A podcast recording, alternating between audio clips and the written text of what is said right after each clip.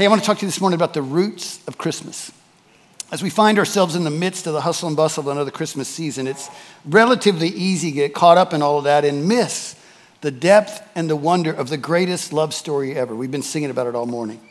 Our familiarity with the story of Mary, Joseph, baby Jesus, and the manger can keep us from appreciating this overwhelming demonstration of God's love. Embedded in the roots of Christmas is a love of God for the whole world that is so great that the Creator chose to become the created. For God so loved the world that he gave his only Son, Jesus, the Christ, the Messiah, the Word made flesh, that whoever believes in him shall never perish but have eternal life.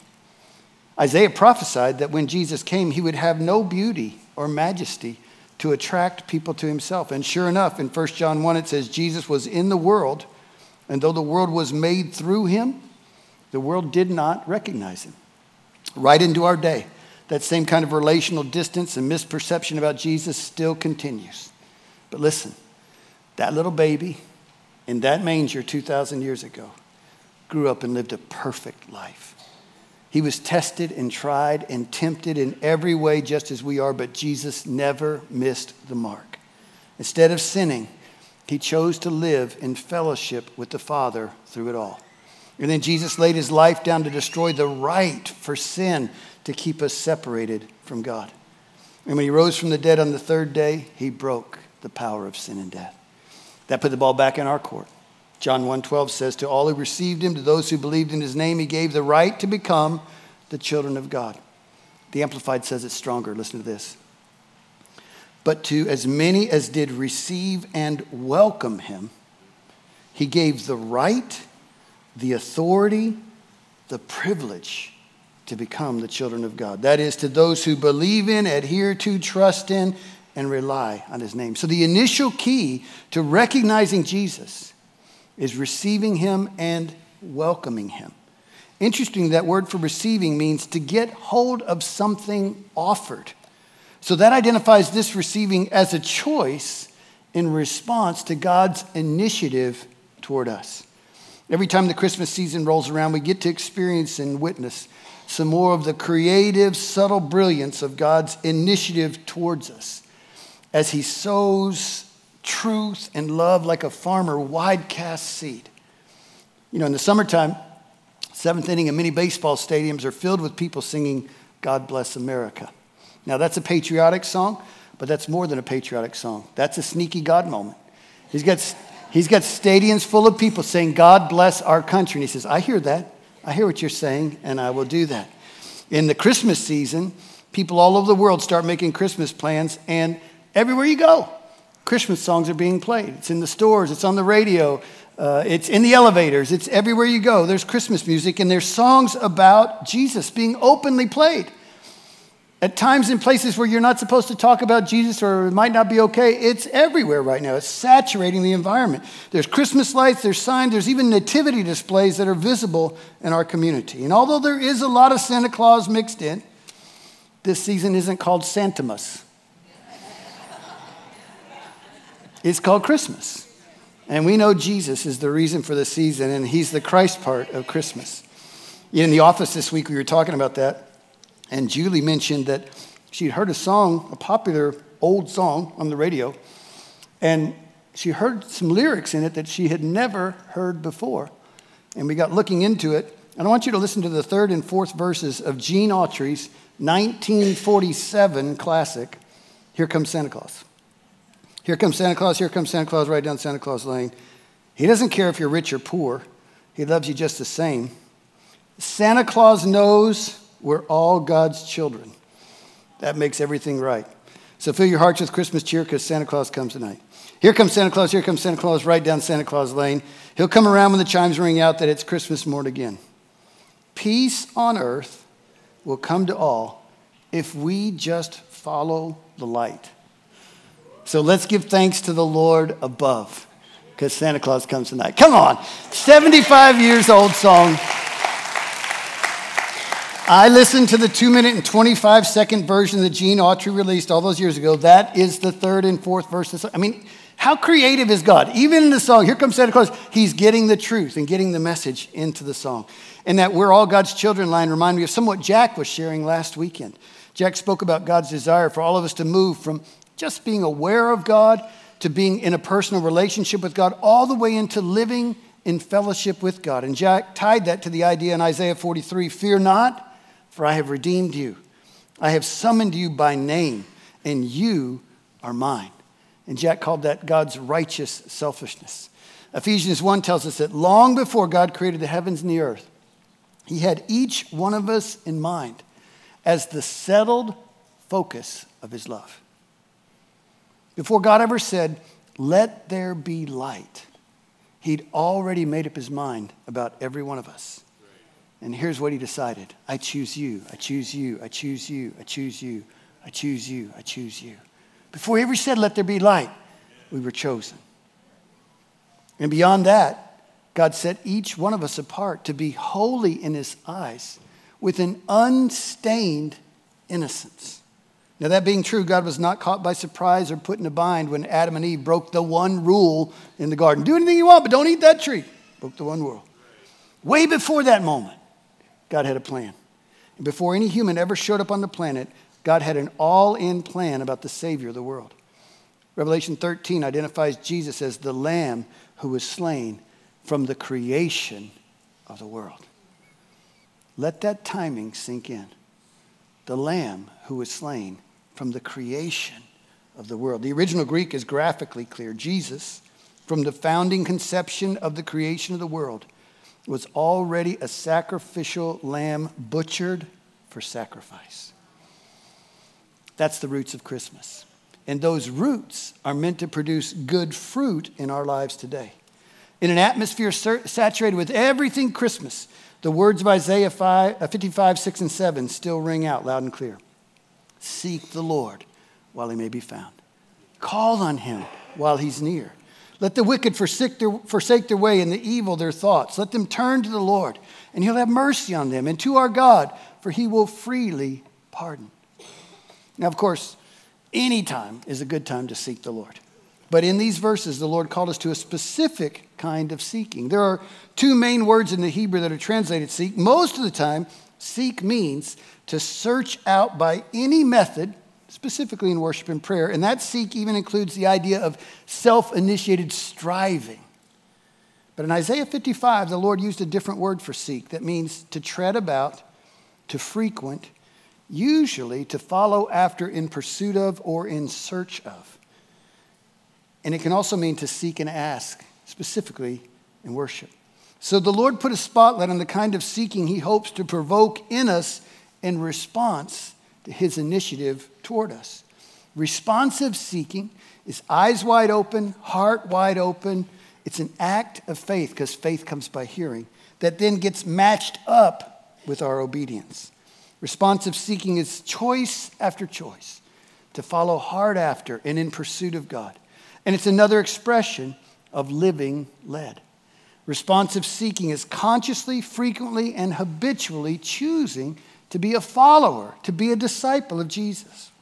It's about living submitted to Jesus and in step with the Holy Spirit as we walk and work out each day in partnership with God. I say this a lot, but I, I just want to say it again. I'm, I'm going to encourage you to quit trying to do things for God do things with God.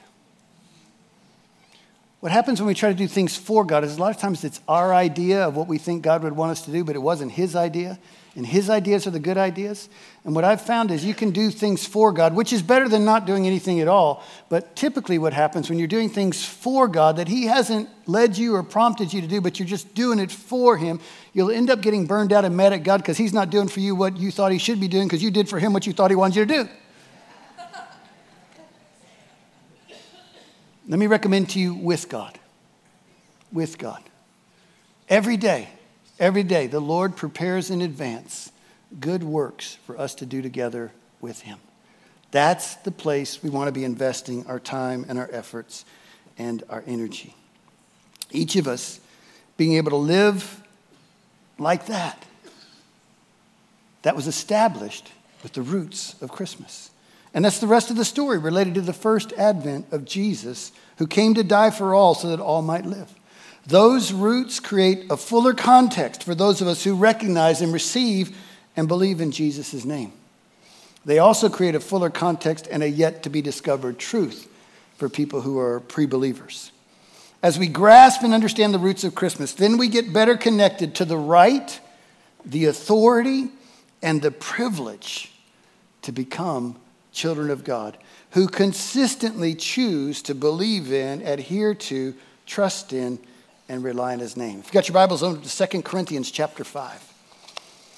2 Corinthians chapter 5. Not only do the roots of Christmas connected to us the right, the authority, and privilege to become children of God who live like that, the roots of Christmas also draw us in to the responsibility to no longer live just for ourselves.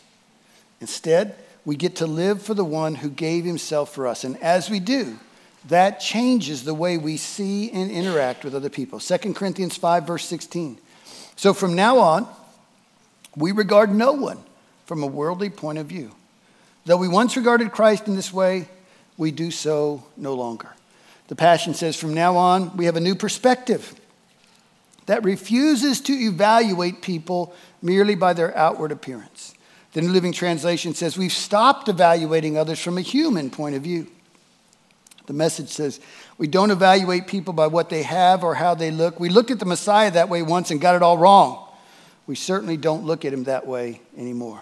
As we embrace our right to be and to grow into fully mature sons and daughters of God, part of that process involves changing the way that we see God and the way that we see ourselves and the way that we see other people.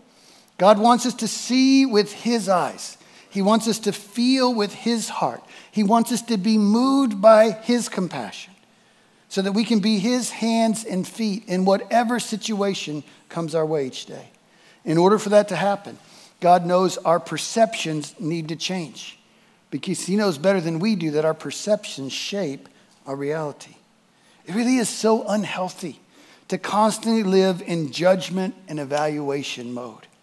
The truth is that reveals more about our insecurities than it does about the people that we are evaluating. It's also a double bind mistake because it feeds our pride, which pushes us away from God because God resists the proud. And it also pushes us away from other people because no one enjoys being around someone who acts like they're above us.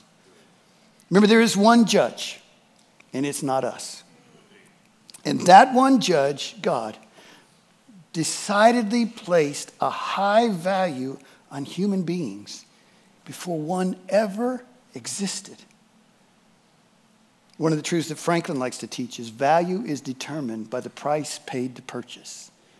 Value is determined by the price paid to purchase. The roots of Christmas affirm that we've all been equally bought at a great price by the shed blood of Jesus. And the ground at the foot of the cross is level and we're all called and invited by name to participate in the first and second greatest commandments loving God, loving people. Verse 17. Therefore, if anyone is in Christ, he's a new creation. The old is gone. Behold, the new has come. All this is from God, who reconciled us to himself through Christ and gave us the ministry of reconciliation. That God was reconciling the world to himself in Christ, not counting men's sins against them, and he has committed to us the message of reconciliation. When we surrender the control of our lives to the Lordship of Jesus Christ, we get the opportunity to experience life now as a new creation. We don't have to wait for the next life to live that way. And we can really live that way now. Listen how the Passion describes new creation life. Now, if anyone is enfolded into Christ, I love that imagery. Enfolded into Christ, his life wrapping around us and consuming who we are. Now, if anyone is enfolded into Christ, they've become an entirely new person. All that is related to the old order is vanished.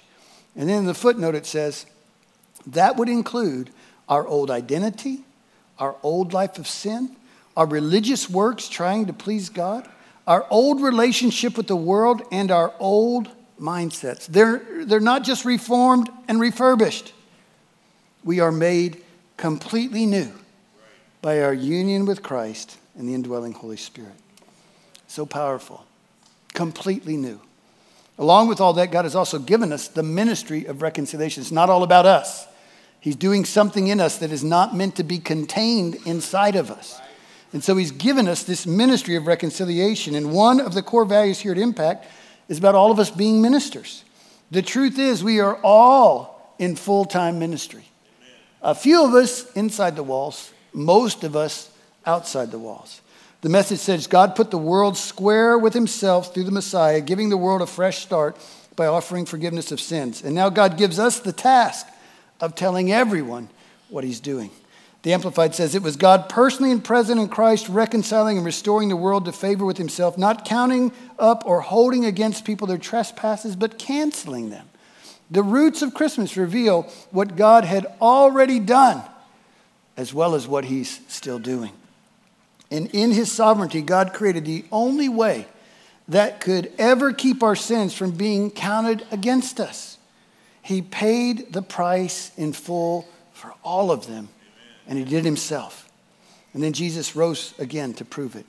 We sang this morning, Joy to the World. When you catch that, what God did, he paid the price in full for him, for, in himself for all of our sins. That takes joy to the world up to another level.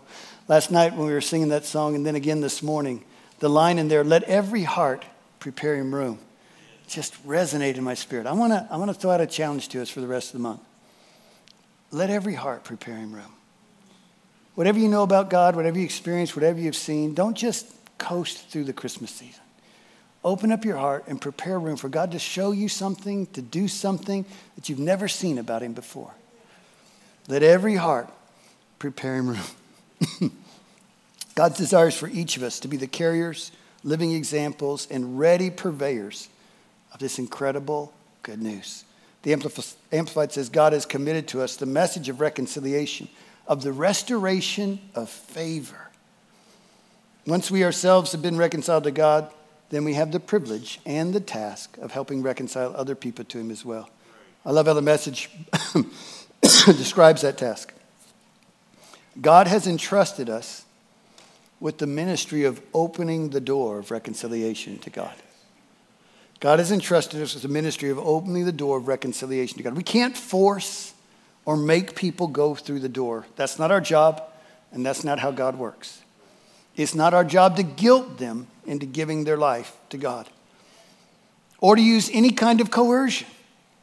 Instead, in partnership with the Holy Spirit, as He leads us and with the words and actions He releases through us, we get to share about what God has done and about what God is doing in us. And then we extend an invitation and open the door.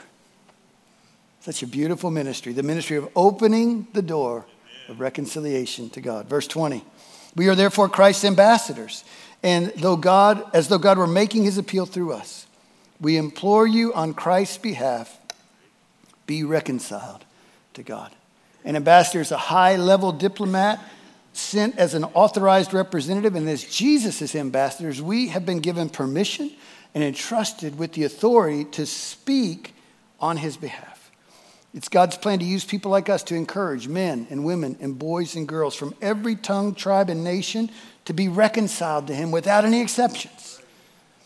The Message Bible says God uses us to persuade them to drop their differences and enter into God's work by making things right. Man, if there's ever been a time for that message, we're living in it right now.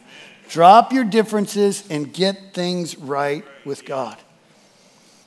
We would not have been charged with the message on Christ's behalf, be reconciled to God, unless it was possible for everyone to do it, no matter what. Anyone can be reconciled to God because God has done his part. And God is more than willing and He's waiting and He meets each person right where they are.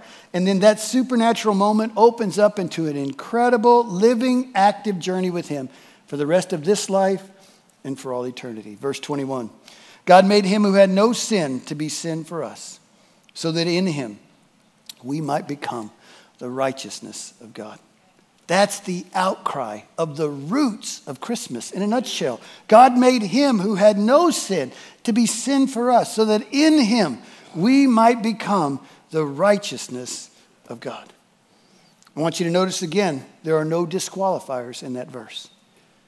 And that was God's plan from before time as we know it began. Before any person was ever deceived, before anyone ever chose independent disobedience, before any of us ever knowingly or unknowingly sinned, God made him who had no sin to be sin for us. And because of that, every one of us, as well as every person we currently know and every person we'll ever meet, we all have the same invitation and opportunity to become the righteousness of God in Christ. We can all be and live as new creations, freed from the old, released into the new in real and tangible ways every day. As we recognize and receive that, and as we believe and confess the name of Jesus, His love will compel us to live and move and demonstrate this reconciliation through our lives. Lives that are to be filled with good and beautiful words and deeds. Jesus' love will also compel us to literally be living expressions and examples of the amazing ministry and message of reconciliation. To reconcile means to bring into agreement and harmony. To bring into agreement and harmony. Our world so needs to see and hear about this wide open opportunity through people like us. In fact, all of creation is waiting in eager expectancy for the mature sons and daughters of God to be revealed. When Jesus came that first Christmas, he chose to empty himself of the eternal glory that was rightfully his, and he came to live among us as a human being. He set the example of what human life can be. Remarkably, he came to serve and not to be served. And he spent himself and poured out his life in love for us. And now he sent the Holy Spirit to dwell and to work within us, to teach and guide us as we learn to offer ourselves in what at times can be uncelebrated and hard service in alignment with Jesus' example. We know that no act of love or mercy, however small, ever escapes God's notice. And we also know that our God is a rewarder of acts that are done in secret. Beyond that, every time we reach the end of our own best efforts, there's God right there with another dose and another blessing of his incredible grace to pour into our lives. All of our labors and efforts are tied to seeking to love and serve God with all of our heart and soul and mind and strength.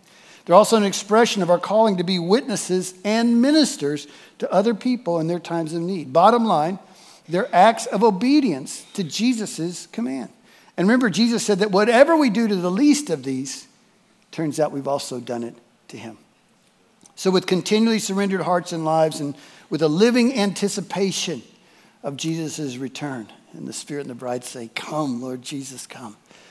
Let's keep our eyes fixed on Jesus, the author and the perfecter of our faith. Let's live in step with the Holy Spirit as He adjusts and sometimes even changes our perceptions, dreams, and desires. And let's receive His encouragement and comfort as He shapes us the phrase uh, Eugene Peterson uses called long obedience. As God shapes us with long obedience that refines and purifies the love that we have for God.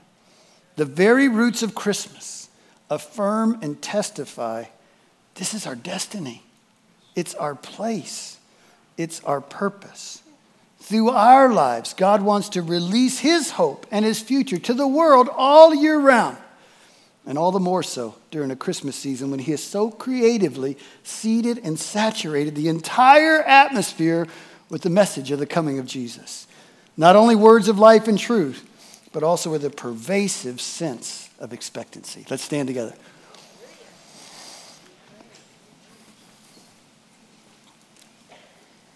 Jesus, again, we just want to thank you for what you did for us. And I think that even now, you ever live to intercede for us. I thank you that you sent the Holy Spirit to dwell in us. I thank you that we can become the righteousness of God in you. Thank you, Lord. Thank you, Lord. Lord, I, I pray you would work in our hearts, that every heart would prepare more room for you, that you would fill us fresh and new in this season that you would strengthen us to the core of who we are, and you'd fill us to overflowing and your light and your love would just flow out of us every place we go and everything we do. Lord, use us to bring people to the kingdom. And this month, we'll run into family members and friends that need to know you. But they need to see you alive and well in us in an attractive way that makes them think, I got to have that. I got to have that. So, Lord, do it in us and then use us as a light to bring others to you. Thank you, Lord, for trusting us with this ministry of reconciliation. Let us live it in ways that bring honor and glory to you. You deserve, you deserve a people living on the planet right now living like that. And we want to be some of those. Thank you for the opportunity we have. In Jesus' name. Amen. Amen. All right.